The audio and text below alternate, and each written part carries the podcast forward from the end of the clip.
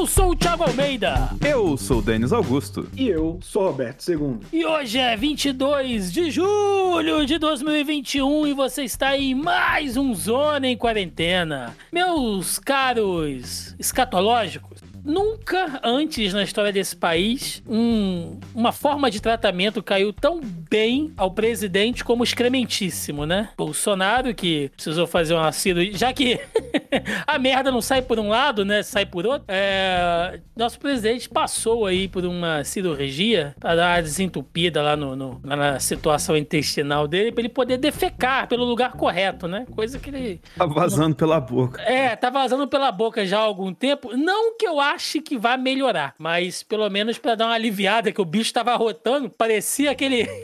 Os caras estavam falando, ele parecia aquele vilão do M I B um. Nossa senhora! Quando, quando o alienígena pega a pele do cara e fica falando assim, arrotando, né? Cara, imagina o bafo de merda, cara. Nossa, que nojo! E, cara, ele teve que fazer a cirurgia e tal pra poder cagar, né? Essa é a grande verdade. E aí, eu jogo pra vocês a pergunta.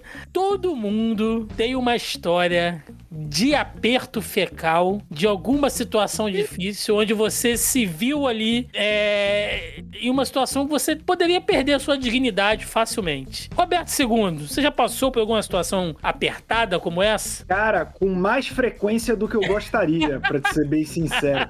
Tem uma que é, é um pouco... É um pouco pré-pandemia. Eu, eu acho que foi dois mil e vinte ainda, cara. Ou do, o final de dois mil e dezenove. Que eu tava em São Paulo, né? E aí eu fui chamado pra cabine de uma série da H B O. É Todos Nós. Que é sobre não binário, questão de representatividade e tal. Uma série bem legal. A gente viu o piloto só. Eu gostei do piloto e tal. E era aqueles é, que era no escritório da H B O. E depois ia ter é, coletiva com, com elenco, né? Padrão, né? De qualquer lugar. E beleza, a gente viu o piloto, tudo tranquilo. Aí a gente sai, tipo, o escritório da H B O é bem grande, e vai pra, pra sala de conferência onde vai ter a, a coletiva com o elenco. E aquele, é. o diretor e tal. Aí eu cheguei, eu, tipo, eu saí da sala, fui ver, eu fui pra sala de coletiva, e aí tava vazio. Eu falei, porra, vou sentar na frente, né? Que eu tinha que fazer uns stories pro, pro Pipocas, que é o site que eu escrevo. Aí fui lá, cara, foi, foi tipo, automático. Eu sentei, veio aquela agulha na barriga, assim.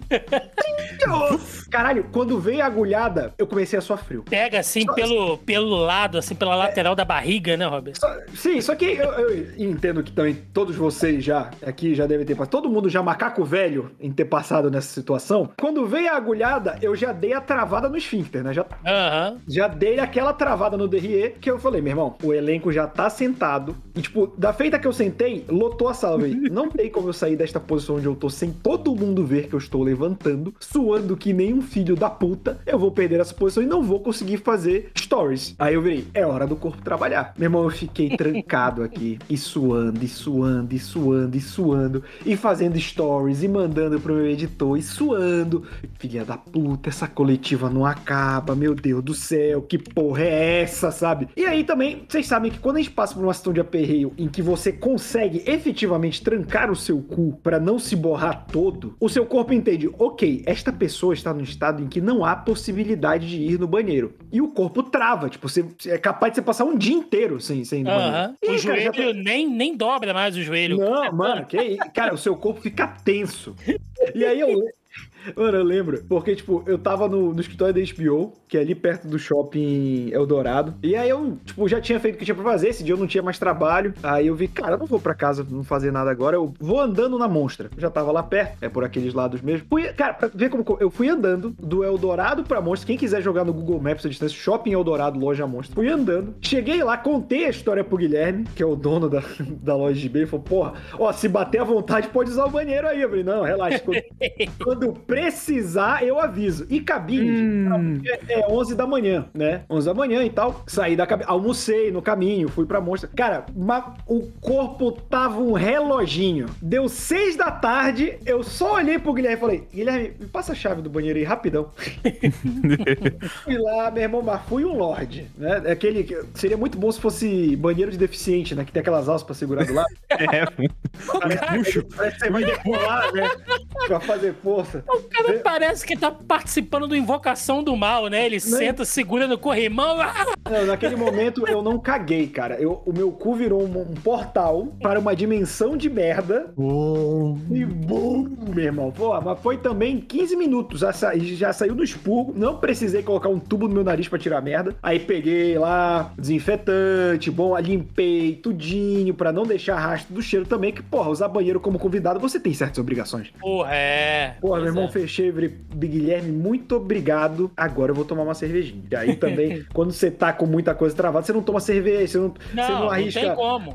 Comer um chocolate, que é uma parada que dá uma liberada ali. Não tem como, cara. Mas não, felizmente, nesse dia, nada de mal aconteceu. Mas eu queria também dizer que é muito ruim sentir vontade de cagar quando você tá dirigindo, cara. É uma das Ux. piores sensações que tem. Aí é brabo, hein, mano. Aí você vai chegando perto de casa, parece que a porra do rabo é ensinado, né? É, ele sabe é. que você tá chegando. É tipo quando você tá apertado pra mijar e você tá chegando perto do banheiro. Nossa, mano. Aí tu, mas, porra... mas só pra fazer o serviço pra galera, o da Teodoro Sampaio até no, no shopping Eldorado, na, na loja Monstra, até o shopping Eldorado, são trinta e dois minutos, sem contar o tempo que o Roberto deve ter andado da onde foi a coletiva até a saída do shopping. Então... É, é porque tempo... é literal, é, é tipo, é no, o Eldorado tem um prédio comercial atrás, então é meio que no mesmo complexo, não é uma tão grande assim, mas é meia horinha andando. Então foi um guerreirinho. Porra, o corpo já tinha travado, cara. Tipo, eu já aceitei. E você, Denis Augusto, já passou por alguma situação de merda? Pergunta do cara. Lógico que sim, né? Cara, foi numa... Pior que foi uma festa de formatura, velho. Hum. Aí, tipo assim, nem era minha, era de um colega muito próximo meu. E de boa, até, assim. Até porque cagar com aquela roupa de formatura deve ser um negócio desgraçado, né, cara? Não, mas pior, eu tava de terno. Hum. Aí, velho... Não, tá até metade de boa, né? Você vai no, lá no... Naqueles quitute lá, aquele, aqueles queijos esquisitos, aquelas bebidas meio... De onde veio isso aqui? Mas eu vou meter. Aquele ovo de codorna de conserva que vem num isso, saco. Isso! Aquele, aquele lombinho, aquele salaminho, nossa, tá ligado? Senhora. Aquele queijo que você não sabe se é Gouda, gorgonzola, parmesão, porque é tudo numa cara só, tá ligado? E, tipo, andando aquelas paradas pra dentro, quando vendo metade da, do rolê, veio. Aí eu falei, epa, o que eu vou fazer agora? Aí, eu olhei assim, primeiro que... Cheguei na frente do banheiro, tinha uma fila gigantesca pro lado de fora, assim, tá ligado? Saindo de dentro do banheiro, assim, e falei, não vai dar, vou ter que trancar um pouco. E a primeira vez até foi de boa, consegui, tranquilo. Passa ali uma meia hora, vem de novo aquela pontada, pum, oh, caralho. Aí lá vai eu de novo, tava um pouquinho mais vazia a fila, mas eu notei que dentro do banheiro tava um estado meio... É, banheiro de balada. Calamitoso é a palavra. Nossa, que você procura. É, é tipo assim, o, é, é a situação onde você, sei lá, ou segura ou caga em pé, tá ligado? Negócio tipo assim. E não tinha papel, logicamente. Então, vai, eu seguro de novo. Aí passou e veio a terceira. Só que a terceira veio mais ou menos na, na hora de ir embora de, da, da parada, tá ligado? Aí eu falei, eu vou, beleza, tranquilo. Vamos ver se eu seguro até onde seguro. E tipo assim, era uma hora de viagem e tal, assim. Só que eu tinha que ficar sentada só uma hora de viagem. Não podia dar aquela disfarça, aquela andada do pinguim, tá ligado? Com a perna dura, balançando Mano, o braço, é assim. O famoso, é o famoso mandar o Charlie Chaplin, já viu? Quando você vai andando igual o Charlie Chaplin, assim. É. Girando o chapéuzinho. Aí só pra, pra nota, tipo, quando é, foi a festa foi em Varginha, eu ia até na cidade dos meus pais, era uma hora de viagem. Só que o meu colega, como caridoso e tal assim, ele tinha chamado uma van pra levar todos os amigos. Ele teve que passar em Três Corações, que uma cidade fica no, no, no meio, tá ligado? Só que ele teve que entrar no meio da cidade pra deixar um amigo lá. E aí, Oi. tipo assim, é, não bastasse sair de uma rota que tava com fluxo, eu tive que rodando, rodando, rodando, rodando pra depois sair. Aí na hora que tava voltando, tava quase chegando, cara, eu falei, não, não é possível, não vai aguentar, não, vai, não é possível, cara, tô chegando tão perto, não é possível que eu não vou aguentar. Sabe, sabe aquele negócio? O pesadelo em pessoa era eu, tá ligado? Meu Deus. E aí, tipo assim, a hora que chega... Tipo assim, é, é a minha, minha casa era o último ponto. Aí chegou nessa casa desse colega da festa, falei, cara, eu tenho que ir no banheiro, porque... Tá foda segurar e tal assim. E eu fui, a hora que entrou assim, falei, cara, seu banheiro tá trancado. Eu falei, não, vai no da mãe. Eu tive que ir no banheiro. Nossa. E foi do mesmo jeito que o Roberto falou. É... Eu não, não me lembro onde segurei, mas eu me segurei. Porque eu ia voar, tá ligado? Foi na mão de Deus que você segurou. Foi, é, foi ele. Exatamente. Entreguei pra Deus e falei, vai, meu, meu filho. Nossa. É meio cringe falar isso, mas é tipo aquela cena do Debi Lloyd, né? Que ele, que ele tomou um laxante. É, fazendo aquelas caras, inclusive. Cara, eu, eu já passei por muitas situações, assim, mas eu, eu sempre, sempre que entra nesses papos de merda, eu gosto de destacar duas. Uma foi numa festa, uma festinha, porque a minha turma do ensino médio, né, na época a gente já bebia aqueles... já enchia a cara com cerveja Skin Cariol e aqueles garrafão de cinco litros de vinho Cantina da Serra, que era o que a gente conseguia comprar quando era moleque, né? E aí a gente sempre, assim, uma vez por mês, a molecada se reunia, é, alugava uma... uma casa que tinha, assim, tinha uma churrasqueira, tinha uma piscina, né? E a galera ficava lá curtindo e tal. E aí a gente alugou, né? Numa dessas vezes a gente alugou a casa pra ficar lá zoando, bebendo e tal. É, consumindo esse tipo de bebida sem precedente. E aí, cara, num de- determinado momento da festa me veio essa, essa mesma sensação que o Roberto teve, assim, essa, essa estocada, assim, tipo alguém te dá uma facada no bucho. Ou o Bolsonaro deve saber como é que é também. E, cara, eu pensei, olha, se eu for no banheiro aqui, eu tenho certeza que a minha dignidade estará perdida para sempre. Porque cagar em festinha de colégio, meu amigo, eu já era o gordinho da turma. É, se eu ainda cago ali, nossa, entendeu? Não, não, não, sem, sem condição, assim. Eu ia ter que mudar de C P F, eu ia ter que mudar pra outra cidade, não tinha como. Falei, bom, não posso cagar aqui. Aí eu falei, gente, vou sair pra comprar outra cerveja. Não, mas ainda tem cerveja aqui. Não, não, mas eu não quero mais essa, eu vou comprar outra. Ah, mas o bar é longe, cara. Realmente, o bar era longe, porque a casa... ficava em cima de um morro, cara. Só casa residencial, assim. Falei, não, eu vou lá embaixo. Aí os amigos, não, a gente vai lá com você. Eu falei, não, mas não precisa. Aí desci, né? Desci saltitante, feito uma lebre, né? Correndo de um lobo. Na ponta do pé. Nossa, o morro. Quando eu cheguei lá embaixo, eu falei, mano, eu, eu preciso cagar em algum lugar. E aí tinha um estacionamento e um pátio, assim. Eu falei, vai ser ali. Eu olhei e tal, já tava à noite, né? Já tava escuro e tinha uma mangueira, né? A mangueira é gigante, assim. Tava bem escuro o lugar. Eu falei, vou cagar ali. Aí corri até o pé da mangueira, agachei entre os carros, assim, mas, meu amigo, sabe quando o cara abre a máquina de churros, assim, e tá fazendo churros loucamente, e o negócio saindo, eu falei, beleza, deu aquela aliviada, que a perna chega, treme, né?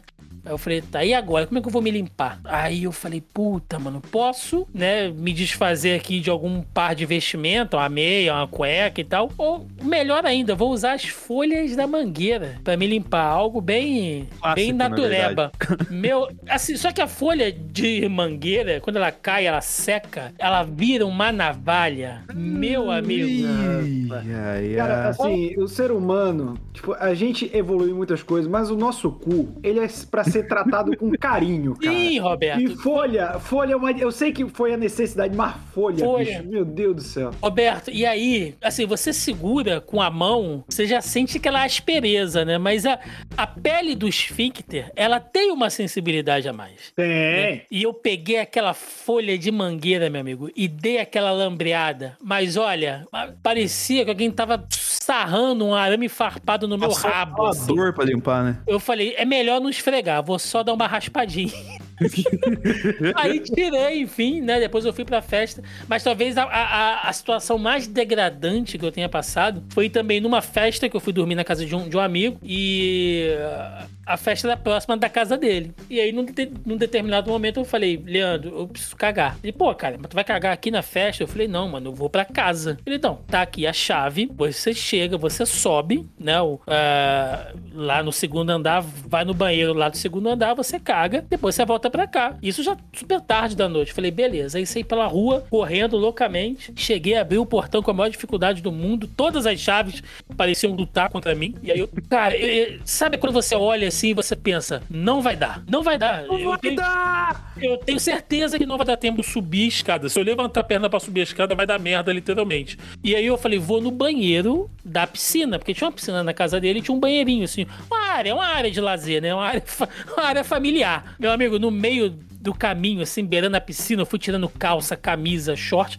Isso já era papo de uma hora da, da manhã, né? Cheguei no banheiro da piscina, mas foi aquela explosão que eu, ah, dei aquela respirada, né? Que eu saio do banheiro nu, pelado, na área da piscina, pra poder pegar as minhas roupas. O que que acontece? O portão da garagem começa a levantar, assim, vem aqueles dois faróis imensos dos carros do pai, dos pais do Leandro chegando em casa. Eu falei, mano, o que que eu vou fazer? O que que eu vou fazer? Tô pelado, tô na piscina. Puf, entrei dentro da piscina, pelado, completamente nu, uma da manhã, até os pais deles estacionarem o carro e tal. Limpado, né? Não, sim, limpo, limpo. Ah, tá. Pra esperar os pais deles estacionarem o carro, ainda foram brincar com o cachorro, filho de uma puta, até subir. Mano, que situação, assim, mas... é... sim, sim, fiquei ali igual um sapo, sabe? Só com os olhinhos de fora, no escuro, assim. Mas é isso, gente. É... A gente segue aqui, né? Depois desse papo de merda. Inclusive, queria mandar um beijo pro Giovanni, que gravava ah, Pokémon, que a gente criou um código, que é hum. quando ia na casa, ou quando ele tava na casa de alguém e tal, a gente nunca usava o termo de merda, o cagar. Era sempre, é, eu tenho uma reunião aqui e eu já volto. E, cara, é, eu chegava já... A intimidade é uma merda, já que estamos no assunto. Às vezes eu chegava na casa do Giovanni e falava, Giovanni, então eu vou precisar ir pra uma reunião chegando ali. Não, não, sem problema. Tu não chegava a levantar a camisa daquele tapinha na barriga assim, não? Não, não. A, não. O Giovanni é responsável por a gente ter um grupo no Instagram chamado Cagando Sem Camisa, porque o Giovanni declarou que é impossível cagar sem camisa. Então toda vez que alguém do grupo caga sem camisa, manda uma foto sem camisa no banheiro. Não, tem que... Não, cara, homem só caga pelado, gente. Não tem condição de você cagar vestido. Parece que você não cagou tudo. Exatamente. Não, não, não tem condição. Mas é isso. Um abraço aí pro Giovanni nessa situação. Um abraço sem camisa pro Giovanni. Mas é isso, gente. A gente segue aqui mais uma semana aturando essa realidade fecal desse Brasil varonil e sempre mandando aquele papo reto ou no reto com toda a escatologia presente no nosso primeiro bloco de notícia.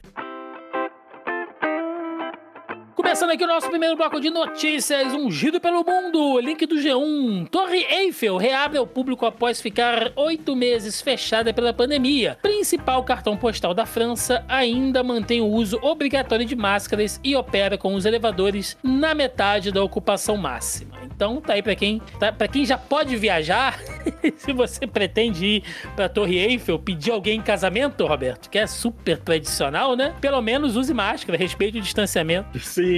Eu ia falar que é clichê, mas clichê de rico não é clichê, né, cara? Tipo, ninguém vai reclamar, tipo, nossa, me trouxe na Torre Eiffel pra me pedir, né?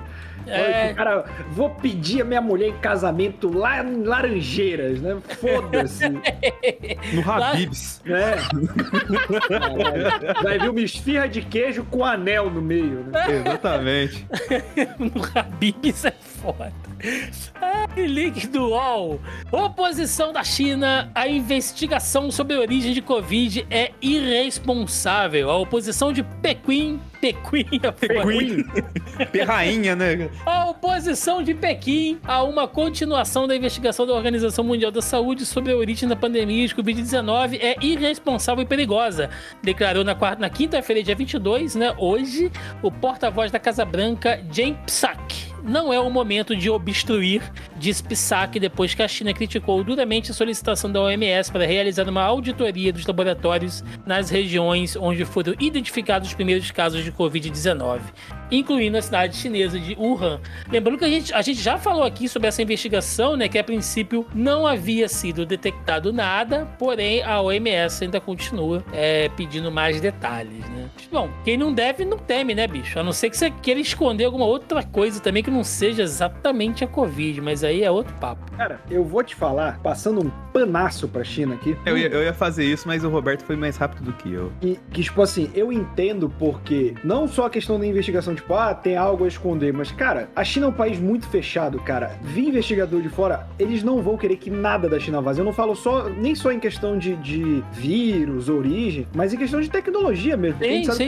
que, sim. Esse mundo é cheio de filho da puta, né? E sim. A China, como ela tem um, um estado grande controlador, ela ainda consegue fazer isso, né? Sim. Mas não. Porque, teoricamente, o, o, o caso zero é, teria surgido num local onde pró, é, próximo a ele tem laboratórios que o Roberto descreveu e que tem se... Essa questão tecnológica que a China tem de, de fazer experimentos e tudo mais, assim, de ter estudo fechado e tal, assim, então... É, eles têm muito medo de achar a agulha no palheiro ali. É, pois é. Mas, mas é o que eu tô falando, a não ser que você queira realmente, né, esconder, segurar ali, manter em sigilo outras coisas, né? Porque você entra dentro de um laboratório, ó, Covid eu não achei não, mas arma biológica tem Nossa. De montão, né, cara? Aí é, é complicado isso aí. Uh, gente, variante, variante Delta. Temos aqui um rolê, olha, link da C N N Brasil. O estudo aponta que a variante Delta é a mais contagiosa. A cepa é noventa e sete por cento mais transmissível que a original. Link da Folha de São Paulo. Preocupação com a variante Delta do coronavírus derruba bolsas pelo mundo. Medo de novos lockdowns também aumenta a busca pelo dólar, encarecendo a moeda. E link do U O L, variante Delta da covid dezenove circula hoje em mais de cento e onze países, confirma a O M S. E aí quem quiser pode entrar nas matérias aí para ver os maiores detalhes. E é complicado, porque muitos países ainda estão aguardando a tal da terceira onda, né? Mesmo com a vacinação, mesmo que isso tudo já está dentro das previsões epidemiológicas aí, enfrentar uma terceira onda. E aí você imagina, né, cara? Ainda mais uma variante tão, tão potente assim. Imagina que se não tivesse vacinado, como é que seria, cara? É, pois é. é e falando também de, de, de variantes, né? É, link da C N N. Dominância da cepa gama no Brasil pode impedir proliferação de outras variantes.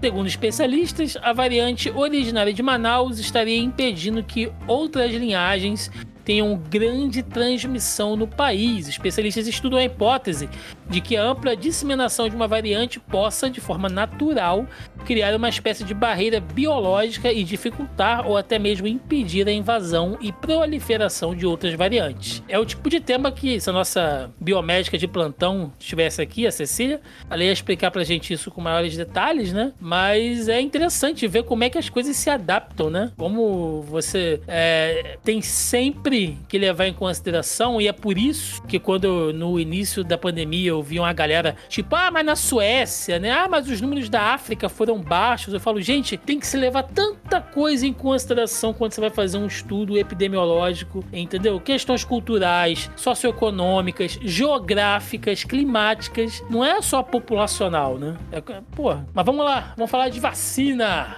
Link do U O L. Vacinação será anual e campanha começa em janeiro, diz secretário. O secretário estadual da Saúde de São Paulo, Jean Gorichen, afirmou hoje que a vacinação contra a covid dezenove será anual e a nova campanha deverá ser iniciada já em janeiro de dois mil e vinte e dois, ou seja, ano que vem já começa aí mais uma campanha, o que já havia sido levantado antes, né, Roberto? Já havia essa possibilidade de que o novo normal, né, entre aspas aqui, seria é, uma vacinação anual aí, ou pelo menos sazonal para Covid, né, que, que o novo normal seria esse aí. É, eu acho que, que talvez seja mais, no caso menos, né, em questão de tempo que anual, até a gente regularizar a questão de imunidade. E aí virar uma parada tipo da gripe mesmo, sabe? Mas uhum. eu acho que aqui no Brasil ainda vai demorar, né? Porque a gente sabe que tem muito empecilho pra isso acontecer. Sim, sim. Inclusive eu tomei a vacina da gripe essa semana, né? Falei com, com vocês. E tem que ficar quinze dias aí pra tomar da Covid, que já tá chegando aqui em Caxias. É... Link do U O L. Vacinação contra a Covid já evitou até cinquenta e cinco mil mortes no Brasil. Levantamento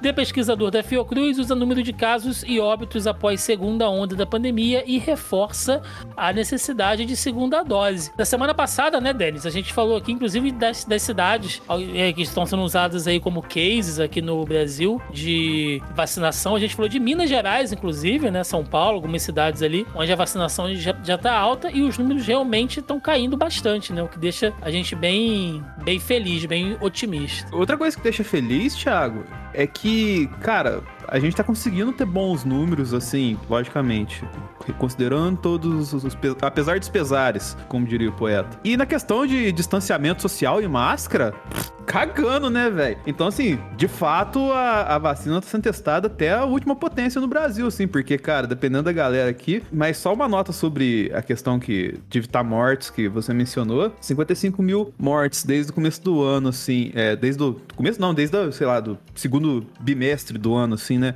E imagina se tivesse chegado essa vacina mais cedo, cara. Quanto que ia ter vetado mais? Ia ser bem mais. Porra, cinquenta e cinco, né? Velho. Nem fala, velho. Nem fala. É... Seguindo aqui, link da C N N. O M S fecha acordo com a empresa brasileira para produzir quatro milhões de testes de Covid. A Unitaid, Unitaid, né, a agência que pertence à O M S, assinou um acordo com o laboratório brasileiro para a produção de testes rápidos da covid dezenove de alta qualidade que serão distribuídos na América Latina e na África. Em entrevista à C N N na segunda-feira, Draúlio Barreira, que é médico sanitarista e gerente técnico da United, reforçou a importância da medida. Gente, teste é muito importante, né? Vale lembrar aqui daqueles testes que já estragaram, ninguém tocou mais no assunto, mas a gente não esquece, que estavam num galpão aqui em, aqui em Niterói, né? Aqui no Rio de Janeiro, que o Pazuello falou que se estava vencido, era só ir lá estender a validade, que dava para poder usar, né? Sim, e ele estendeu isso. E mesmo assim venceu, provavelmente. E mesmo assim venceu, ninguém usou aquela merda. Monstra tá lá ainda. E, cara, teste é muito importante, porque você já sabe logo, você já identifica logo, entendeu? Eu fiz o teste depois de mais ou menos de dez dias que eu já havia sido contaminado, eu já poderia estar, tá, sabe, me, me cuidando antes disso. Eu fiquei naquela dúvida se era uma gripe, se era uma alergia, o que que era, até o sintoma piorar de verdade. Então, teste é muito importante, tomara que eles fechem realmente isso aí. Link da Carta Capital, farmacêutica produtora do Kid Covid, bancou anúncios de associação pró-tratamento precoce. A farmacêutica Vitamedic bancou a publicação em fevereiro de anúncios publicitários da Associação Médicos pelo Brasil em defesa do chamado tratamento precoce contra a covid dezenove, revelam dados sigilosos da C P I da Covid no Senado. Os, os anúncios, que defendiam o uso de cloroquina, ivermectina, zinco e vitamina D, foram veiculados nos principais jornais do país e tinham como autor apenas o grupo Médicos pela Vida. À época, os remédios já haviam sido descartados pela comunidade científica e médica para o tratamento da doença. Roberto, semana passada você não pôde participar com a gente, mas eu e o Denis, a gente é, deu a notícia, né, que finalmente o Ministério da Saúde já está tirando dele da, da reta e fez lá a tal... É, ata, né, oficial, dizendo que o kit Covid não funciona oficialmente, mas não surpreende, né, cara, saber que tem dedinho de empresa farmacêutica até bancando anúncio aqui, óbvio. É, isso e, é uma coisa que você sempre falou aqui e tá aí mais do que provado, né? Não, e, e o Intercept ainda vazou um vídeo, né, do treinamento da doutora, da Capitã Cloroquina pra C P I, vocês chegaram a ver? Sim, eu acho que, não sei se, eu, eu joguei o link, mas não sei se é isso, tá pra baixo, tem alguma coisa assim. É, mas porque, eu, tipo... É biz... Nossa, filha da puta. É, então, né? Acho que já dá pra linkar com essa notícia aqui, cara, que é tipo, ela precisando de treinamento, porque nem ela sabe o que a porra do remédio faz, e ela, a única coisa que ela sabe é que realmente não é comprovado. Então, essa pessoa ativamente sabia o que tava fazendo, e ela fez isso pra ganhar dinheiro em cima, sabe? Então, sei lá... Eu realmente não consigo entender quem ainda defende esse governo. Link do Jornal Nacional. Anvisa autoriza testes clínicos de terceira dose da vacina da AstraZeneca. O governo de São Paulo anunciou que pretende revacinar os moradores a partir de dezessete de janeiro de dois mil e vinte e dois. Conforme nós já falamos anteriormente aqui, médicos dizem que a prioridade agora é garantir que toda a população seja imunizada com a primeira e a segunda dose. É, gente, é assim, eu não sei como é que tá em São Paulo, né? Por aqui ainda falta muita gente tomar. Eu Eu tô bem mais tranquilo que os meus pais já se vacinaram com as duas doses, então uma terceira dose seria bem melhor, né? Mas tem lugar que não rolou nem a primeira toda ainda, cara. Os caras estão pensando em terceira, né? É, cara, eu não sei quando vou vacinar ainda, velho. Pois é. Tá distante ainda, cara. Tá dando quarenta bolinhas e tal. E, nossa, vai numa velocidade. Cada semana desce um ano só. Pois é. E só pra citar aqui, ó, que o Roberto falou que não entende ainda quem defende o governo, Anvisa autoriza estudo de proxalutamida, remédio citado por Bolsonaro. Após receber alta de hospital, Bolsonaro citou o remédio proxalutamida como tratamento para a covid dezenove, mas a eficácia ainda não é comprovada cientificamente. Roberto, acho que o tratamento do excrementíssimo não deu muito certo, né? Porque o cara já saiu... Bom, ou deu muito certo, porque ele já saiu do hospital falando merda. Aí é a prova que desentupiram, mas continua saindo bosta pela boca desse rapaz, né? não, não, não tem jeito, já é crônico. É uma via de mão dupla. Você é igual carro velho usado, Roberto. Você compra, não tem mais jeito, cara. Você conserta um negócio, o outro já tá fudido já. A única coisa que o Bolsonaro é bom é pra adubar um, um lote, assim, tá ligado? Um, um, um, uma hortinha. Porque puta que pariu. Vamos falar em adubo, notícias políticas, né? Que é o que a galera gosta. Ó, tem uma dobradinha boa aqui, olha. Link do G um. Flávio Bolsonaro posta vídeo sendo vacinado na repescagem e é o primeiro da família a dizer que foi imunizado. O senador tem quarenta anos, homens de sua idade foram vacinados em nove de julho. Nessa quinta-feira, a Prefeitura do Rio permitiu que pessoas com mais de trinta e cinco que perderam a imunização possam ser vacinados. Em contrapartida, link da revista Fórum, YouTube derruba quatorze lives de Bolsonaro por disseminação de informações falsas. Em nota, a rede social destacou que Bolsonaro fez afirmações infundadas sobre cloroquina e atacou o uso de máscaras. É legal como é que a galera muda, né, cara, de narrativa. Hoje em dia, eles não falam mais de, de, de, de, de cloroquina, não Não falam mais de kit Covid, agora todo mundo é pró-vacina, né? Flávio Bolsonaro postando lá, é... é... fotinha, videozinho se vacinando. Não que não tenha que se vacinar, não que não tenha que falar sobre isso, mas é, é uma cara de pau, bicho, que nem treme. Mas tudo bem. Link do Yahoo! Macron condecora vice-presidente da C P I da Covid, Randolph Rodrigues. O senador Randolph Rodrigues será homenageado pelo governo da França. O parlamentar receberá a medalha Légion d'honneur dada pelo presidente francês Emmanuel Macron. Abre aspas. Foi com muita felicidade que recebi do embaixador da França no Brasil, Guilherme, a notícia de que nosso mandato será condecorado pelo presidente francês Emmanuel Macron com a medalha Légion d'honneur. Honraria eu criada. Acho que a gente devia abrir um OnlyFans só pro Thiago lendo nome internacional, cara. Honraria. Ai, criada pelo imperador Napoleão Bonaparte em mil oitocentos e dois, contou Randolfo Rodrigues. Roberto Segundo, se isso aqui não é uma vingancinha, eu não sei mais o que é. Porque, né, o Randolfo Rodrigues é um cara que gera muito ódio entre os bolsonaristas, que estão chamando ele de fresco, de tudo mais. O próprio Bolsonaro falou que já queria sair no soco com ele, né, um cara que irrita muito a base bolsonarista, né, passando, vendo, lembrando de tudo que o Bolsonaro já falou do Macron. É muita vingancinha isso aqui, cara. É maravilhoso. Ó, essa aqui é de fuder. Link do Terra. Empresa que negociou com o Pazuello importava itens eróticos. Companhia queria importar doses de Coronavac por valor inflacionado.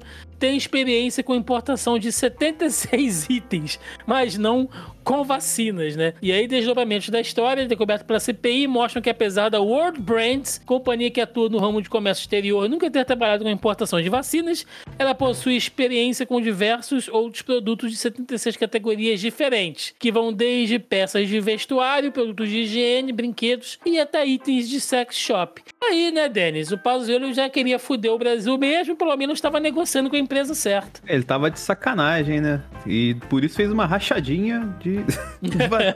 Ah, não, cara. Fala pra você. É muita putaria!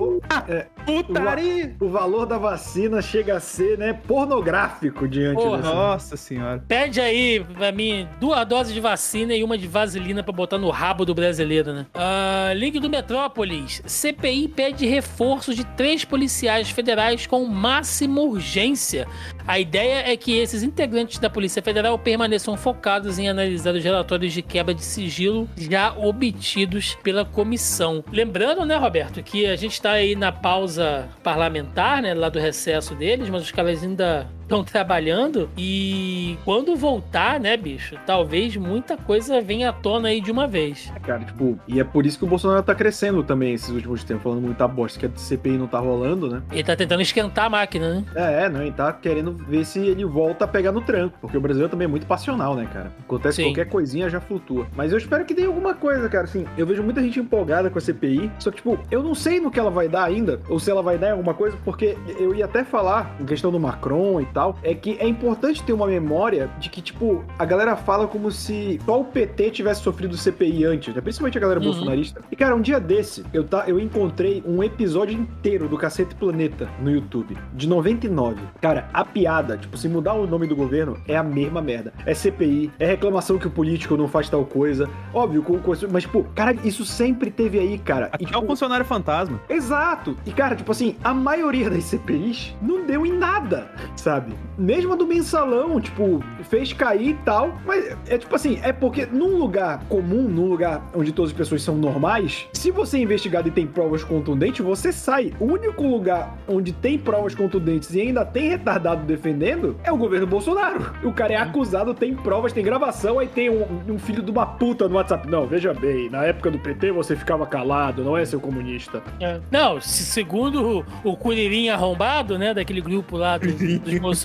Poderia roubado, puta que Não, se, pelo menos ele roubou pra combater o comunismo, então tudo bem. Então é, porra, vou falar o que pra essa galera? É, falando de C P I pra fechar... Negócio, mutreta, negócio, negócio, bufunfa. Link do I G, C P I da Covid, empresa investigada admite aditivo em contrato com Roberto Dias. Ex-diretor de logística do Ministério da Saúde, Roberto Ferreira Dias, é acusado de participar de outro esquema na pasta federal. E no G um... C P I analisa documentos com sugestão para que o governo criasse tendas em Manaus a fins de indicar remédios ineficazes. Em janeiro, no auge da crise do Amazonas, o Ministério da Saúde pagou viagem de onze médicos a Manaus para orientar profissionais de saúde a receitar drogas ineficazes. A pasta não diz se acatou a sugestão. Denis, aí aqui entra aquilo que a gente falou mais cedo, né, da capitã Cloroquina, tá aí na postagem para quem quiser ver lá do, do treinamento que ela recebeu, inclusive, que já era mancomunado, né, com os senadores da base aliada do governo. E não só precisa ter aí uma, uma coisa que a gente já vem falando aqui também, não só precisa ter uma reação é, civil, né, da, da, do eleitorado como um todo, como o Roberto falou, que, que o pessoal tá muito passional, mas também dos órgãos reguladores, né, cara? Você vê que não tem, assim, o... Cara, como é que o Conselho de Medicina não fala nada, né, cara? É uma passação de pano pra essa galera, assim, inacreditável. Mas aí você vê como é que a parada tá tudo mancomunada, que nem a gente falou anteriormente aí, o... quem financiou a promoção do kit Covid foram farmacêuticas. Então, assim, se for... como... o problema, não sei se é... Não sei, cara, isso é uma coisa tipo, mais... Que nem o Roberto falou, uma coisa histórica do Brasil. Você começa a puxar o fio, vê um tanto de coisa junto, tá ligado? E todo mundo tá com o rabo preso por causa disso. Aí acaba que, tipo, logicamente, a gente tá no meio da pandemia, tinha que ter uma verificação assim, só que, puta, sem ser o vira-latismo lá, se tratando de Brasil, acaba que isso meio que cai por terra e tal, assim, e a galera só se preocupa em salvar o dela, cara. Isso que é o foda. Pois é. é... Ah, e só pra adiantar aqui, ó, alterando a ordem aqui na pauta, a gente vai deixar um link aí lá do Metrópolis com os sete núcleos de investigação criados pela C P I da Covid. Ou, como o Denis colocou aqui na nossa pauta, o resumo da primeira temporada da C P I do Covidão aí. Pra quem quiser acompanhar, tá lá tudo que foi investigado aí nessa primeira fase, né? Antes aí da prorrogação. É, antes da gente ir pras fake news, vamos falar aqui dos nossos queridíssimos brasileiros arrombados, né? Toda semana tem. Rio de Janeiro, link do G um, claro. Prefeitura interdita festa com trezentas pessoas em casa de swing, na Barra da Tijuca, zona oeste do Rio. A Prefeitura Municipal de Ordem Pública do Rio encerrou uma festa na madrugada deste sábado em uma casa de swing na Barra da Tijuca. Ao chegar ao local, os agentes constataram cerca de trezentas pessoas presentes. O estabelecimento foi multado e interditado pela vigilância sanitária por tempo indeterminado devido à aglomeração. O espaço também foi autuado por consumo de cigarro em ambiente fechado e funcionamento como boate. Desde o início do ano, cento e cinquenta festas e eventos clandestinos foram encerrados aí pela prefeitura em toda a cidade. Aí, né, você vai aí com a sua esposa, com o seu marido, sua namorada, sei lá, numa casa de swing, né, pra fazer aquele troca-troca, aquele flip-flop, e aí você acaba aí preso, aí, interditado pela prefeitura. Pois muito bem. E não fumem, tá, gente? Não fume em lugar fechado. E pra fechar, aqui, ó, no nosso Muro da Vergonha da semana, Eric Clapton não fará shows em locais que exijam vacina contra a Covid. Músico mostrou um posicionamento negacionista sobre a doença e afirmou que se sente no direito de cancelar seus shows. Então tá aí. A gente tava conversando em off, né, Roberto? Antes de começar a gravação, sobre não conhecer seus ídolos. Tá aí, pra quem gosta do Eric Clapton. Vai tomar no cu, Eric Clapton, seu filho da puta. Porra, eu gosto tanto da música desse arrombado, ele vai me dar uma foda dessa. Não é tipo Marcelo Nova. Foda-se o Marcelo Nova, ninguém liga pra esse filho da puta. É, anarquista e conservador, ora vai se fuder. Aí eu mas fiquei você... puto que eu parei de seguir a Penélope Nova, porque ela ficou passando pano pro pai. É, mas você não gosta do Roger também, ô Roberto? Eu gosto dele muito longe de mim. Eu quero que se mantenha. Eu gosto dele como imã de soco, né? É. Eu gosto dele passando vergonha na internet, é o que ele tem feito. Nossa, o Roger de fuder mesmo, né, cara? É. Puta que pariu. E pra fechar, fake news! Link do G um é fake que teste positivo de Dória para Covid indica ineficácia da Coronavac. Especialistas explicam que vacina não evita infecção, daí a importância do uso de máscaras e do distanciamento social. Imunizante, no entanto, protege o organismo contra o desenvolvimento de formas moderadas ou graves da doença. Então a gente sabe, né, que o Dória acabou aí testando positivo, mas segundo ele tá indo bem, cara, tá indo tranquilo aí, tá vacinado, mas isso é uma coisa que a gente já tem falado há muito tempo, né? É só pra reclamar, cara. Engraçado que o pessoal reclama de vacina, mas essa mesma galera não reclamou do, do, do histórico de atleta, né? Pra poder pegar a doença. Vamos lá, começando agora aqui o nosso bloco esportivo e cultural. Hoje, agora eu vou falar de Olimpíada, tá? Eu passei aqui um protesto durante um tempo, há semanas eu não falo de, de Olimpíadas, mas agora que começou, né? Vamos, vamos falar aí. Link do B nove, C E O, ou como diria o, o Moranguete na C P I, né? C E O da Olimpíada não descarta cancelamento. Situação do coronavírus no país deve ser monitorada mais atentamente nos próximos dias.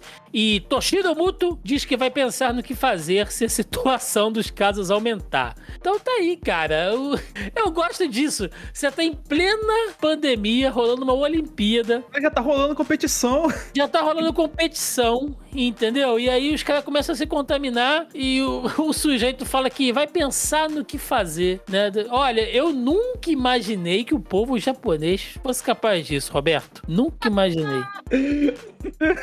Cara... Pena que a risada do Roberto não pegou, que ele tava longe do microfone. Eu joguei a cabeça pra trás de tanto rir, bicho. Puta merda. Meu Deus do céu, quem diria, né? O mundo realmente é um moinho, filho da puta. Cara, é, brincadeiras à parte, o Japão é um problema em muitos aspectos e, e tem um pouco de cultural nesse meio também, né? É, o, o Japão tem muito aquela tradição da honra e tal, então uma parada que foi, tipo assim... Se eles cancelam a Olimpíada, é o que a gente tá falando aqui, sabe? Os caras são investigados, não estão defendendo lá. Provavelmente o cara que organizou a Olimpíada, se ele descarta, ia se demitir, não ia conseguir mais emprego. Então, eles levam isso às últimas consequências. Mesmo que, que acabe com uma parada dessa, sabe? Tipo, já tem infecção rolando dentro da Vila Olímpica, já tem, é, é, tipo, a maioria da população não quer, o evento ia ser aberto, não vai ser mais. E, cara, ainda nem começou oficialmente. É amanhã de manhã a abertura. Óbvio que já tem os esportes começaram, mas imagina a loucura que vai ser, cara. Pois é, e aí eu, eu, eu sempre gosto de, de puxar aqui algum, algum trecho, né? E a reportagem do B nove fala aqui, ó. Muto disse, o que eu já acho estranho, porque se ele, né, tá no muto... Ah, ah, ai, ai, ai, eu vi essa vindo. Que até mesmo o cancelamento do evento não está descartado. Não podemos prever o que vai acontecer em relação ao número de casos positivos de coronavírus. Continuaremos a discutir se houver um aumento significativo no número deles, disse o C E O, segundo o Globo. Nós concordamos que, baseados na situação da pandemia, conversaríamos novamente. Você vê, né? O japonês que se preocupou da, do pessoal não, não transar, colocando cama de papel, se bem que já falaram aí que é fake news, né? Mas como se cama de papel fosse... Cara... fosse impedir... Bota, bota o japonês em três dias de carnaval aqui no Brasil que ele vai sair horrorizado, bicho. Não, logo o japonês, né, cara? Que fica os bebês gigantes de fralda, as meninas nos desenhos animados cheias de tentáculo, saindo da calcinha, né? Os caras com essa preocupação, cara, não tem condição, não, né? Tá lá, o, o único que tá lamentando muito é o Medina, né? Que tá chorando até agora, que a mãe dele não pode ir, que digo, a esposa dele não pode ir, mas tudo bem. Ah, não. Amigo do Neymar tem que se fuder mesmo. E vamos aqui começar mais um bloco de debate. Semana passada nós não fizemos aqui, esperamos a presença de Roberto Segundo. Estávamos exaustos. Pois é, cansa... exaustos, né? Muito exaustos. É, muito exaustos. É, para poder fazer o bloco de debate, mas essa semana é bem oportuna, porque pô, sempre acontecem coisas no Brasil varonil, né? E estamos aí em plena pandemia, rolando C P I e tudo mais, e vocês sabem que a pandemia, ela também é escada, né, é, para diversos temas. Inclusive, essa semana tá rolando muito aí... Essa semana não, né, tem rolado muito é, já há algum tempo, mas essa semana rolou aí em alguns da, daqueles painéis de debates da Globo News e tudo mais. Eu vi alguns podcasts de política que eu acompanho também citando sobre o tema, e é uma possível mudança para dois mil e vinte e seis do sistema de governo brasileiro, né, de sair do presidencialismo para talvez um semi-presidencialismo, né, que para quem não sabe muito bem como funciona, seria ali um sistema de governo onde você tem o presidente eleito pelo povo, né, mas que seria uma figura ali muito mais uh, simbólica, pois através do presidente seria escolhido um primeiro-ministro, né, e junto dele seria, uh, haveria um gabinete ministerial ou, né, um conselho ministerial, dependendo aí, uh, acho que varia um pouco, né, para cada lugar e para cada sistema, mas em tese seria isso, onde onde esse ministro e o seu conselho é que seriam realmente ali, é, que tomariam as decisões de chefe de Estado, e regularmente, né, é, esse ministro escolhido teria que prestar contas ao Congresso, podendo sofrer ou não uma moção de censura, que é o que aconteceu, inclusive, né, durante a questão lá do Brexit, né, a, no, no Reino Unido e tudo mais, e levanta-se essa hipótese, né? Existem pessoas que gostariam de algo um pouco uh, mais amplo aí, como um governo parlamentarista mesmo, né? Dando ali muito mais controle para o Congresso, para o pro parlamento em si, mas a questão do semipresidencialismo tem sido bastante levantada. Roberto Segundo, essa discussão aí, cara, o que que você acha? Você é a favor? Você acha que tá na hora de fazer uma mudança? Como é que você acha que isso funcionaria?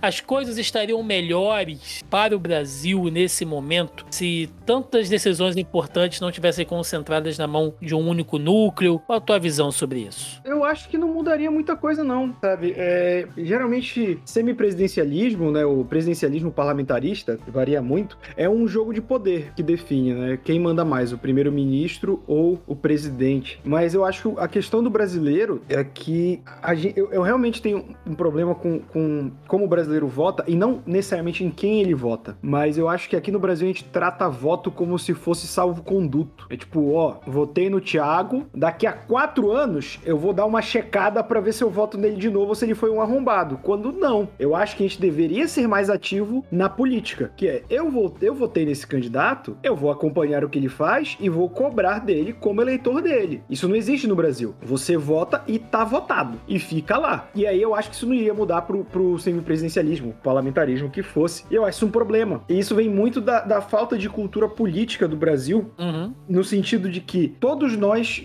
conhecemos, acho que vou jogar até jogar um, um pouco mais aqui, vocês podem me corrigir. A maioria das pessoas que a gente conhece não gosta de política e fala ativamente que não gosta de política. É. E esse é um problema, porque quando a pessoa fala que não gosta de política, é que ela não gosta desse mundinho de noticiário de política, deputado, não sei o que, o deputado chamou outro de feio, lá lá lá, aí cortou a emenda da, da irmã dele. Quando, cara, política é tudo, sabe? O, a, a gente foi meio que acostumado a como se fossem forças místicas que definissem o valor do dólar, sabe? Tipo, caralho, o dólar subiu, né? Por que o dólar subiu, sabe? O dólar subir é porque a, a carne subiu por causa disso. Por quê? Porque pro exportador vale mais a pena vender pra fora do que vender pra cá, sobra menos pra cá, aí o preço vai lá pra casa do caralho. Então, a gente deveria aprender mais essas engrenagens. Eu nem vou entrar no não, a, a, a escola deveria ensinar. Acho que a escola não, não, não deveria ensinar necessariamente, até porque a gente aprende como funciona o sistema político na escola, né? As pessoas esquecem isso. É tipo a galera que fala, caralho, é, a, a escola devia ensinar a declarar imposto de renda, e você vai no site do imposto de renda e tem um P D F explicando em, tipo, duas páginas. É, eu, eu acho que é uma questão cultural. E as pessoas... Eu, eu não vejo isso mudando, cara, num, num futuro, porque o brasileiro também é teimoso. Tipo assim... Oxi! Não, não tem só mau caratismo e burrice no, no, em quem defende o Bolsonaro. Tem também muita teimosia, cara. É muita dificuldade de admitir, porra, votei nesse cara, ele é um arrombado. Tá aí, me fudi. Não, sabe? É um compromisso com a parada. Tipo, assumir que ele está errado é assumir que eu estou errado e eu não vou fazer isso. Roberto, eu fico... Tá, essa dúvida é muito recorrente na minha cabeça é, dos últimos tempos e tal, assim. Por que que eu fico...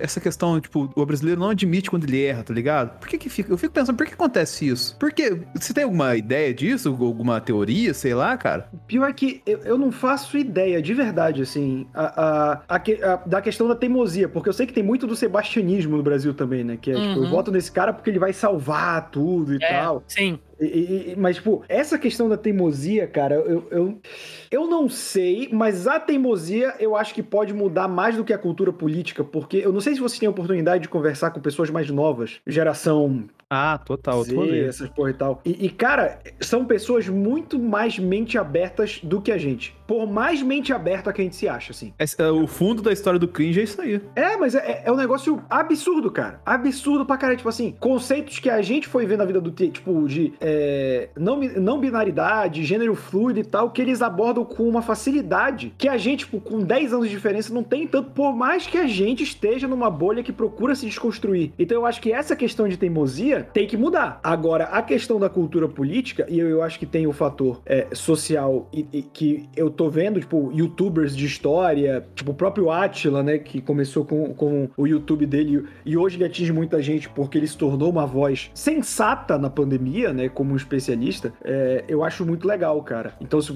tipo, eu acho que as pessoas têm que, têm que parar de ver política como uma parada chata e entender que é política do seu dia a dia. E política não quer dizer escutar a voz do Brasil. Embora a voz do Brasil tenha muita informação útil, né? A gente, a gente é acostumado a ver a voz do Brasil como algo uhum. chato, mas é um bom telejornal, é, rádio jornal, desculpe. É, é um bom jornal, cara. É um bom informativo do que tá acontecendo no Congresso. Mas se você achar chato, tem youtuber, tem canais no YouTube de notícias só com isso, o da C N N, o da Band, que, que pega e pincela, sabe? Jovem, você que vê o cortes do Flow, do Podpah, tem isso nos canais de notícias, só as matériazinhas separadas. Então, sim, é importante consumir, cara, porque nem tudo na vida é entretenimento, infelizmente. E a gente tem, tipo, é aquela, aquela discussão que a gente já teve, tipo, ah, eu não aguento mais notícia. Eu também não aguento, mas eu prefiro sofrer sabendo o que tá acontecendo do que me alienar propositalmente. Sim. Exatamente. Sabe? Tipo, porra, você não viu o que o Bolsonaro falou? Ah, não vi, cara, quero evitar. Caralho, é o presidente do país, bicho, sabe? Não, não, não tem essa de querer evitar. Te afeta. Sim. Eu, eu, a, a pergunta foi pro Roberto, Denis, mas eu vou dar um, meu, meus dois centavos aqui e...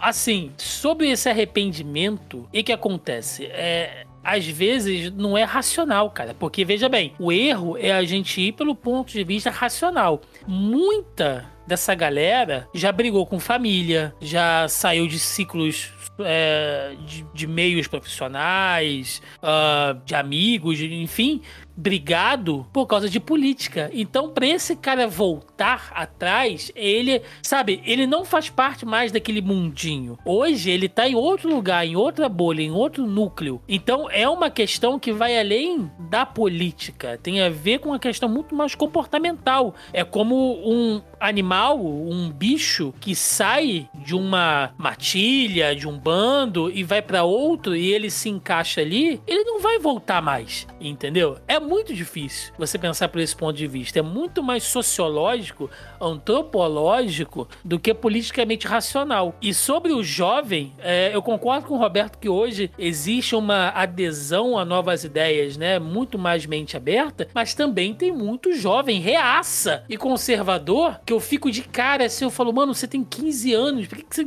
você tá pedindo intervenção militar? Você é maluco? Sabe? Jovem de catorze anos aí, ah, pela família, pelo...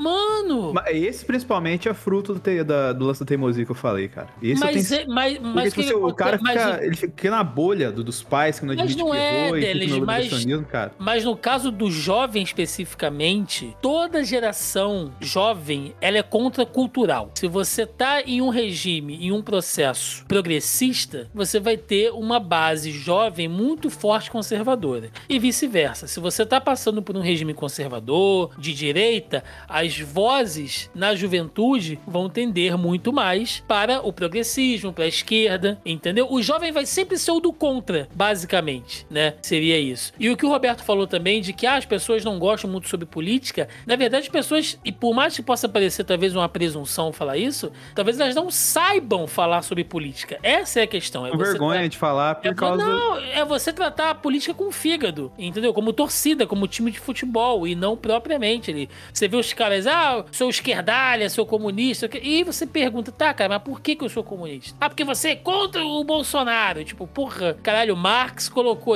deve estar lá no livro do comunismo, né, isso aí. Ah, você é contra o Bolsonaro. Então, sabe, tipo, é uma loucura. Mas você, Denis, você acha que tá na hora da gente mudar aí o sistema, cara, ou não? Ou, ou tá difícil, ou não adianta? Cara, o lance de mudar o sistema é um negócio que desdobra muito mais na questão só dessa questão do poder máximo aí do presidente e tal, assim. É que teria que ter adaptações, logicamente, não só né, no que tange a deputados, senadores e tal, assim, até vereadores, principalmente na questão financeira, como na didática de se explicar para as pessoas também. Porque essa questão que nem se falou, que uma coisa puxa a outra, né? Que as pessoas não falam de política, assim, por achar que revanchismo e tal, assim, é por causa que a política no Brasil, ela é complicada de propósito. É, ela tem uma, uma complexibilidade na hora de se falar as coisas e tal, assim, que a, as pessoas acham que não é alcançável a elas, que não é algo que pertence ao cotidiano delas, tá ligado? De tão difícil que é. Ah, por que que precisa de trezentos é, assessores pra um deputado, esse que lá?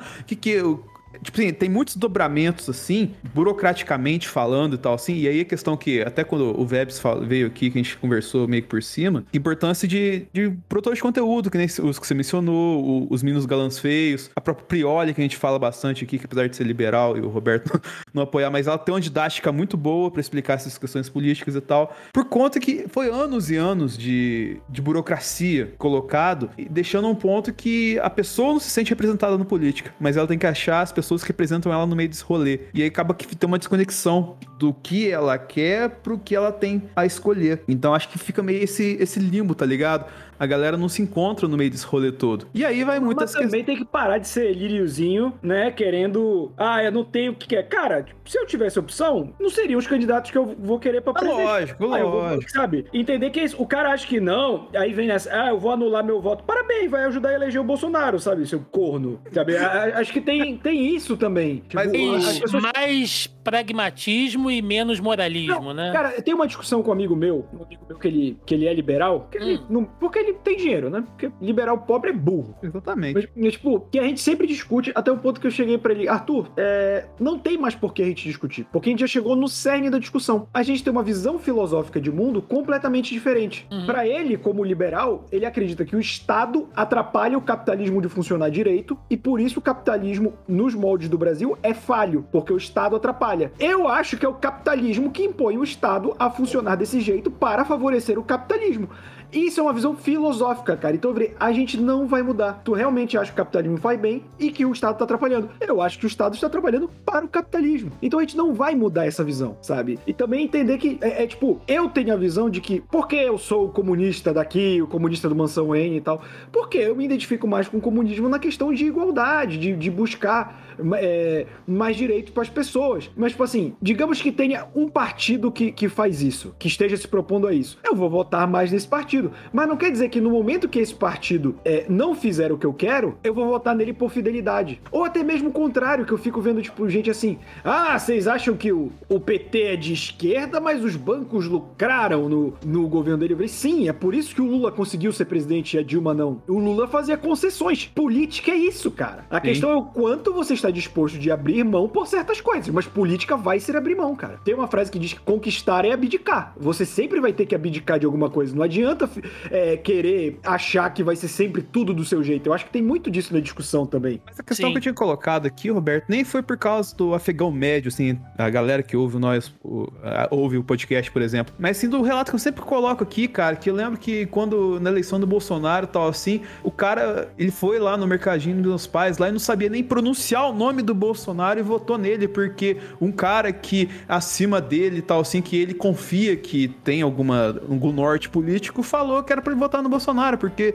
esse cara, tipo, passa longe de ter uma educação política, passa longe de ter uma educação de qualquer coisa, tá ligado? Ele fica muito subsistência, então fica essa lacuna perdida e tal. Então, essa questão que você falou, eu tô totalmente de acordo, tá ligado? Mas eu acho que tem, tem um degrau mais abaixo ainda, que bagunça o rolê todo, cara. Cara, eu, eu digo pra, pra vocês que eu fiquei pensando bastante nisso, né, de trazer o tema pra cá, eu queria saber a opinião de vocês e tal, conversando. Eu vou dizer que eu ainda não tenho uma opinião formada, porque...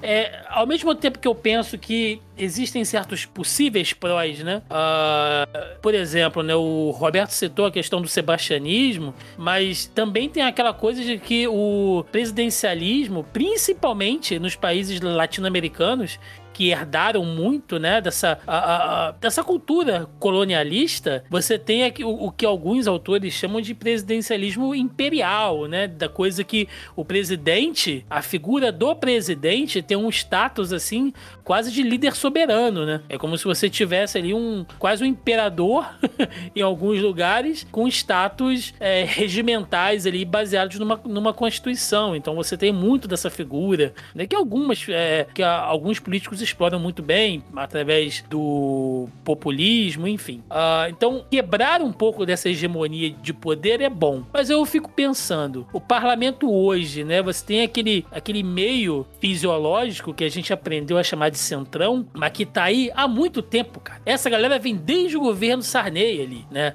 Principalmente de gente que, que saiu impune, né? Através de uma anistia, que na minha opinião não deveria ter acontecido, tá? Pra essa galera repressora, brasileira. Se, se talvez se muita coisa lá, lá atrás não tivesse deixado passar, hoje a gente pudesse ter um quadro político muito melhor, né? Mas, enfim, né? Aí ficam só algumas hipóteses. Então, sim, sabe? Ao mesmo tempo que eu penso que talvez pudesse ser uma solução para você Uh, tirar um pouco dessa centralização de, de poder, eu olho pro parlamento e penso, porra, é pra essa galera, sabe, é, é, é você dar mais espaço, é você é dar isso, mais é uma poder questão que eu fiquei pensando, porque tipo pra... assim, quando você falou inicialmente essa proposta, eu fiquei, caralho, isso é perfeito pro Centrão. É, e aí você vai botar mais poder na mão do, do, da bancada evangélica, da bancada da bala, dos ruralistas, né? Então a, a emenda pode sair pior. Né? Então eu não sei realmente se, se vale a pena, cara. Eu vou dizer que eu ainda tô... tô é, gente, regime perfeito, sistema perfeito, não, não democracia, questão de defender. E só pra pegar o gancho do que o Roberto falou, se você não gosta de dores, busquem esses, esses cortes, tal, procure aí, cara, em veículos bacanas, né? O próprio U O L faz algumas coisas. Tem uns podcasts de política bacana também. Podem procurar lá o... o tem um da C B N, agora eu esqueci o nome. Tem o Café da Folha. Né? Então vocês podem procurar aí que são, são bem bacanas. E procurem livros também interessantes, cara. Podem ler qualquer coisa da Hannah Arendt, se vocês lerem ali A Condição Humana, A Origem do Totalitarismo, qualquer coisa que vocês lerem sobre ela. E, inclusive, ela tem um livro muito bom, acho que O Que é Política, alguma coisa assim, uh, que é muito bom também. Vocês podem ler, sabe? São bases fundamentais uh, para o sistema que a gente vive hoje, assim, né? Se a gente for pensar ali o que vem pós-Segunda Guerra. Então vocês podem ler, ah, mas aí você tá recomendando só livros progressistas. Cara, pode ler até livro conservador também. Vai ler Howard Scruton, cara, sabe? Se você acha que, que, que é uma pegada mais de direita, mais conservadora, vai ler o Scruton. A gente né? até comentou você... isso, Thiago, ano passado, no Sala da Discórdia, quando eu chamei você e o Cadu lá, que vocês ficaram putaços, foi no dia do, do cloroquina tubaína lá, que, tipo, você falou que você acompanha os dois lados pra saber como é que é que os caras não pensando também, né, cara? Não é, é só o que cara, você o que convém. Sim, e você vai ver que o que essa galera chama de direita conservadora não tem nada a ver, é tudo reacionário safado, sabe? Que, porra, vai ler as bases do, do, do... Ai, meu Deus, do Edmund Burke, né? Se você for pegar, quiser ver realmente de onde nasce essa questão de conservadorismo, tal, vai pegar os, os livros lá após a Revolução Francesa, vai ler, cara, entendeu? Você, você vai ver que isso que a gente tem hoje hoje aqui no Brasil, essa, né, essa, essa alt-right que, que tem aparecido muito, isso não é nem conservadorismo e nem governo de direita, isso é reacionário, puro, assim. Então, é, é, você aprender um pouco de política e talvez entendendo melhor, você passe a, a, a saber melhor como as coisas funcionam, né? Mas o debate fica em aberto aí, eu tenho certeza que esse tema vai voltar em algum momento por aqui. É porque eu acho, quando você mencionou esse tema, que você ia falar do... Do, da declaração do Garganeto, né? Que, que ele deu uma ameaçada essa semana, né? Mas e é... deu uma nota ameaçando de novo. É, fica pro, pro, a resolução para os próximos episódios. Chegando ao final aqui de mais um Zona em Quarentena, meus amigos. Sempre fechamos com uma notícia engraçada, bizarra, estranha. Temos aqui link do I G. Vacina da Pfizer pode aumentar os seios? Entenda o caso. Emma viralizou nas redes sociais após compartilhar um vídeo no TikTok dizendo ter notado o crescimento dos seios após a vacina da Pfizer. Além dela, várias mulheres da Noruega afirmam ter sentido o mesmo efeito. A garota disse à rede norueguesa N R K que precisou comprar novos sutiãs após a imunização. A resposta dos médicos para o caso, no entanto, é desanimadora para quem esperava acordar como elas. Cerca de dez por cento das mulheres que receberam a vacina têm gânglios linfáticos inchados nas axilas. Isso faz os seios avançarem um pouco e parecerem maiores, disse Steinar Madsen, especialista da agência norueguesa de medicamentos. Ele completa dizendo que o efeito não traz risco e some após alguns dias. Roberto Segundo, depois de uma picada, é notada o aumento do, dos seios ou não? Cara, ao mesmo tempo que eu queria fazer uma piada, tipo, a Pfizer já faz o remedinho que deixa o homem de pau duro, agora tá aumentando o peito da mulher. Cara, tipo, é um pouquinho alarmante isso, né? Nada como uma boa dose de Pfizer, né, Denis? Pra encher Pfizer, o peito. Tá passada. Tá passado. Tá passado e tá peitado agora, né, cara? Pra... Não, mas é, mas tem hora que Deus sabe as coisas que faz, né? Justo na Noruega vai acontecer essas coisas, né? Beleza. Nossa senhora. Então é isso, gente. Chegamos aqui ao final de mais um Zona em Quarentena. Aquele... Não... Hoje temos aqui o time completo, então, por favor, Roberto Segundo, um homem que tem total controle sobre o seu esfíncter. Dicas de amor, recadinho do coração... com o Roberto Segundo. Quando você passar por uma emergência desse tipo comentado no programa, é bom saber que você já tem um tempo de relacionamento. Porque, porra, cagar na casa da namorada no início acaba um pouco o encanto, né? Tem, tem que aguardar um tempinho. E sempre acontece uma merda, Roberto. A descarga não funciona direito, o bicho fica rodando lá é, dentro. O segredo é, só vai na casa da tua namorada, tipo, uns três, quatro, cinco meses depois de estar namorando. Sempre arranja uma desculpa, que é pra não ter esse desencanto logo de cara. Perfeito. É e... aqui, eu, aqui conhecendo os três, só deve ser desgraçado no banheiro, né? Meu Oxi. amigo, meu o, o gato reclamou comigo da cagada não, que eu dei outro dia aqui. Não, não, vou contar uma história rapidinha aqui. Eu lembro que uma vez eu fui namorar uma menina e aí eu nunca tinha ido na casa dela e falei assim, mas sua mãe não tá lá, né? Falei, não, não, ela tá viajando e tal assim. A gente foi pro quarto lá, fez o que tinha que fazer. Na hora que voltou, a mãe dela tá na sala. Ué? Que cara... Ué... Que cara que eu fico agora? E é, ela virou pra tu e falou, achou que ia ser só pau e água, né, filha é. da puta? Mas, Denis Augusto, o senhor que tá tão safadinho hoje... Pensamento do dia com Denis Augusto. Sabe aproveitar as oportunidades que a vida te dá. Na Noruega, tem muito cara esperto se aproveitando. Vamos lá em casa que eu tenho uma vacina boa pra você. É isso, gente. Vamos chegando aqui ao final de mais um Zona em Quarentena. Aquele momento pra recadinho, jabás, o que vocês quiserem. Roberto Segundo. Pra quem gostou de me ver falando besteira aqui, eu também falo besteira lá no youtube ponto com barra a hora suave, né? Que tem vídeo, quadrinho, série, videogame, cinema, tudo mais da cultura pop. Estou aqui na casa, no Zona E também com o Fala Animal, o podcast do nosso querido Vicente, a enciclopédia viva dos quadrinhos, quinzenalmente falando de tudo da cultura pop. Também estou com ele toda sexta-feira no Momento Suave, que é um resumo de notícias da semana aí, envolvendo o mundo nerd, e a cada quinze dias falando de Batman. E muita gente pediu, Thiago, e o porquê Valdemar está de volta agora com o Olha aí! Várias vezes por semana que beleza. No canal do YouTube. Então, podem procurar qualquer agregador ou no YouTube Porquê Valdemar, que você tem conteúdo sobre esportes. É, temos, temos ouvintes aqui, Roberto, provavelmente são de uma geração mais nova, que não acompanham aí o que a gente fez anteriormente. Inclusive, quando a gente começou aqui, o Porquê Valdemar já estava convalescido, né? Então, vale a já, pena explicar pra, pra, pra galera aí que gosta de futebol, né? Agora, semanalmente, você tá com as pílulas aí, né? Sim, são duas a três vezes na semana, depende também do conteúdo. Por exemplo, é, eu iria soltar um, mais um episódio hoje pra falar da, da Libertadores, só que como ainda tem o jogo do Inter, né? Que tá rolando, e também vai ter o jogo do Fluminense, eu resolvi dar uma esperada, deve sair amanhã mais conteúdo, mas fica ligado, é um feed que sempre vai estar sendo atualizado com drops aí de cinco, seis, sete minutos, informação rápida de coisas pontuais do mundo do esporte. Perfeito. Denis Augusto, você, seu jabá. Então, para os amigos que estão nos ouvindo aí, a gente tá, depois de uma semana de lives e vitórias, é... eu dei uma descansada essa semana, mas se você está ouvindo no dia da publicação, dê um cola lá no nosso canal lá para ver falar de Bad Batch, dos hominhos de Star Wars, nessa série que tá chegando no seu final e tá bem legal também. Mas sempre tem conteúdo legal lá no analisador, youtube ponto com barra Denis Ovader, com bastante coisa chegando aí. É, tem um conteúdo colaborativo que eu já combinei com os nossos amigos aqui, que logo logo deve estar chegando lá também.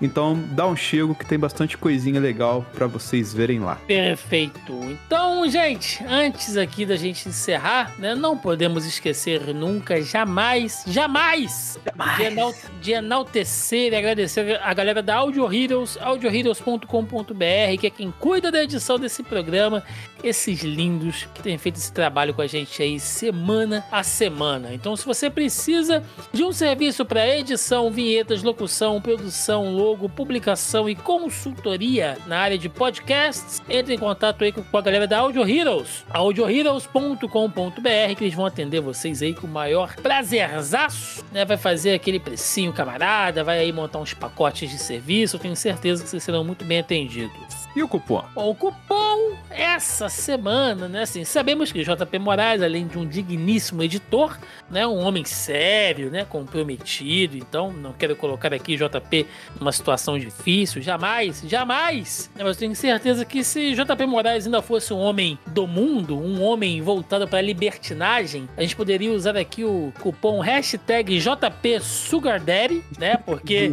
assim como a vacina da Pfizer, J P, um homem que é tão assim carismático, também estaria aí patrocinando aumento de seios, né? A galera mexendo o cabelo, fazendo unha, porque o J P é desses, cara. É um cara que ele não, não pode ver assim uma menina bonita assim, né? Claro, se ele fosse solteiro, obviamente. Pô, você fica nessa madruga, né? Derrubada aí do, do Thiago tá foda, tá, né? Tá difícil. Não quero, não quero colocar o J P numa situação difícil. Porra, né? O cara na camaradagem editando esse podcast belíssimo. O Thiago veio aqui para derrubar o J P, que agora é um homem de família. Não é, cara? Um homem que só tem tempo para o seu P C de edição e o retrojogo. Inclusive, inclusive, quem utilizar o cupom J P na fogueira vai ter o seu desconto Sim. pago pelo Thiago. Exato. Ô, louco, e quem olha usar aí. O J P Família e Bons Costumes ganha dez por cento de desconto. Ai, gente, que, que é isso, jamais. Eu tô, eu tô com o filme mais queimado aqui que a placa de vídeo do J P. Mas é isso, gente. Vamos indo aqui, então, para mais um encerramento. Lembrando, mais uma vez, que você encontra o Zona em Quarentena nos principais agregadores e aplicativos de podcast. Estamos também no Deezer e no Spotify. E, claro, aqui na nossa casa, o nosso feed...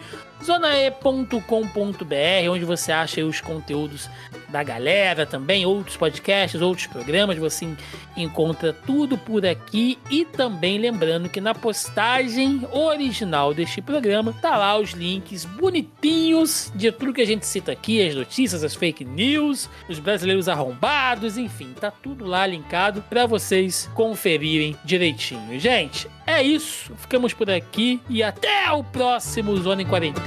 Valeu!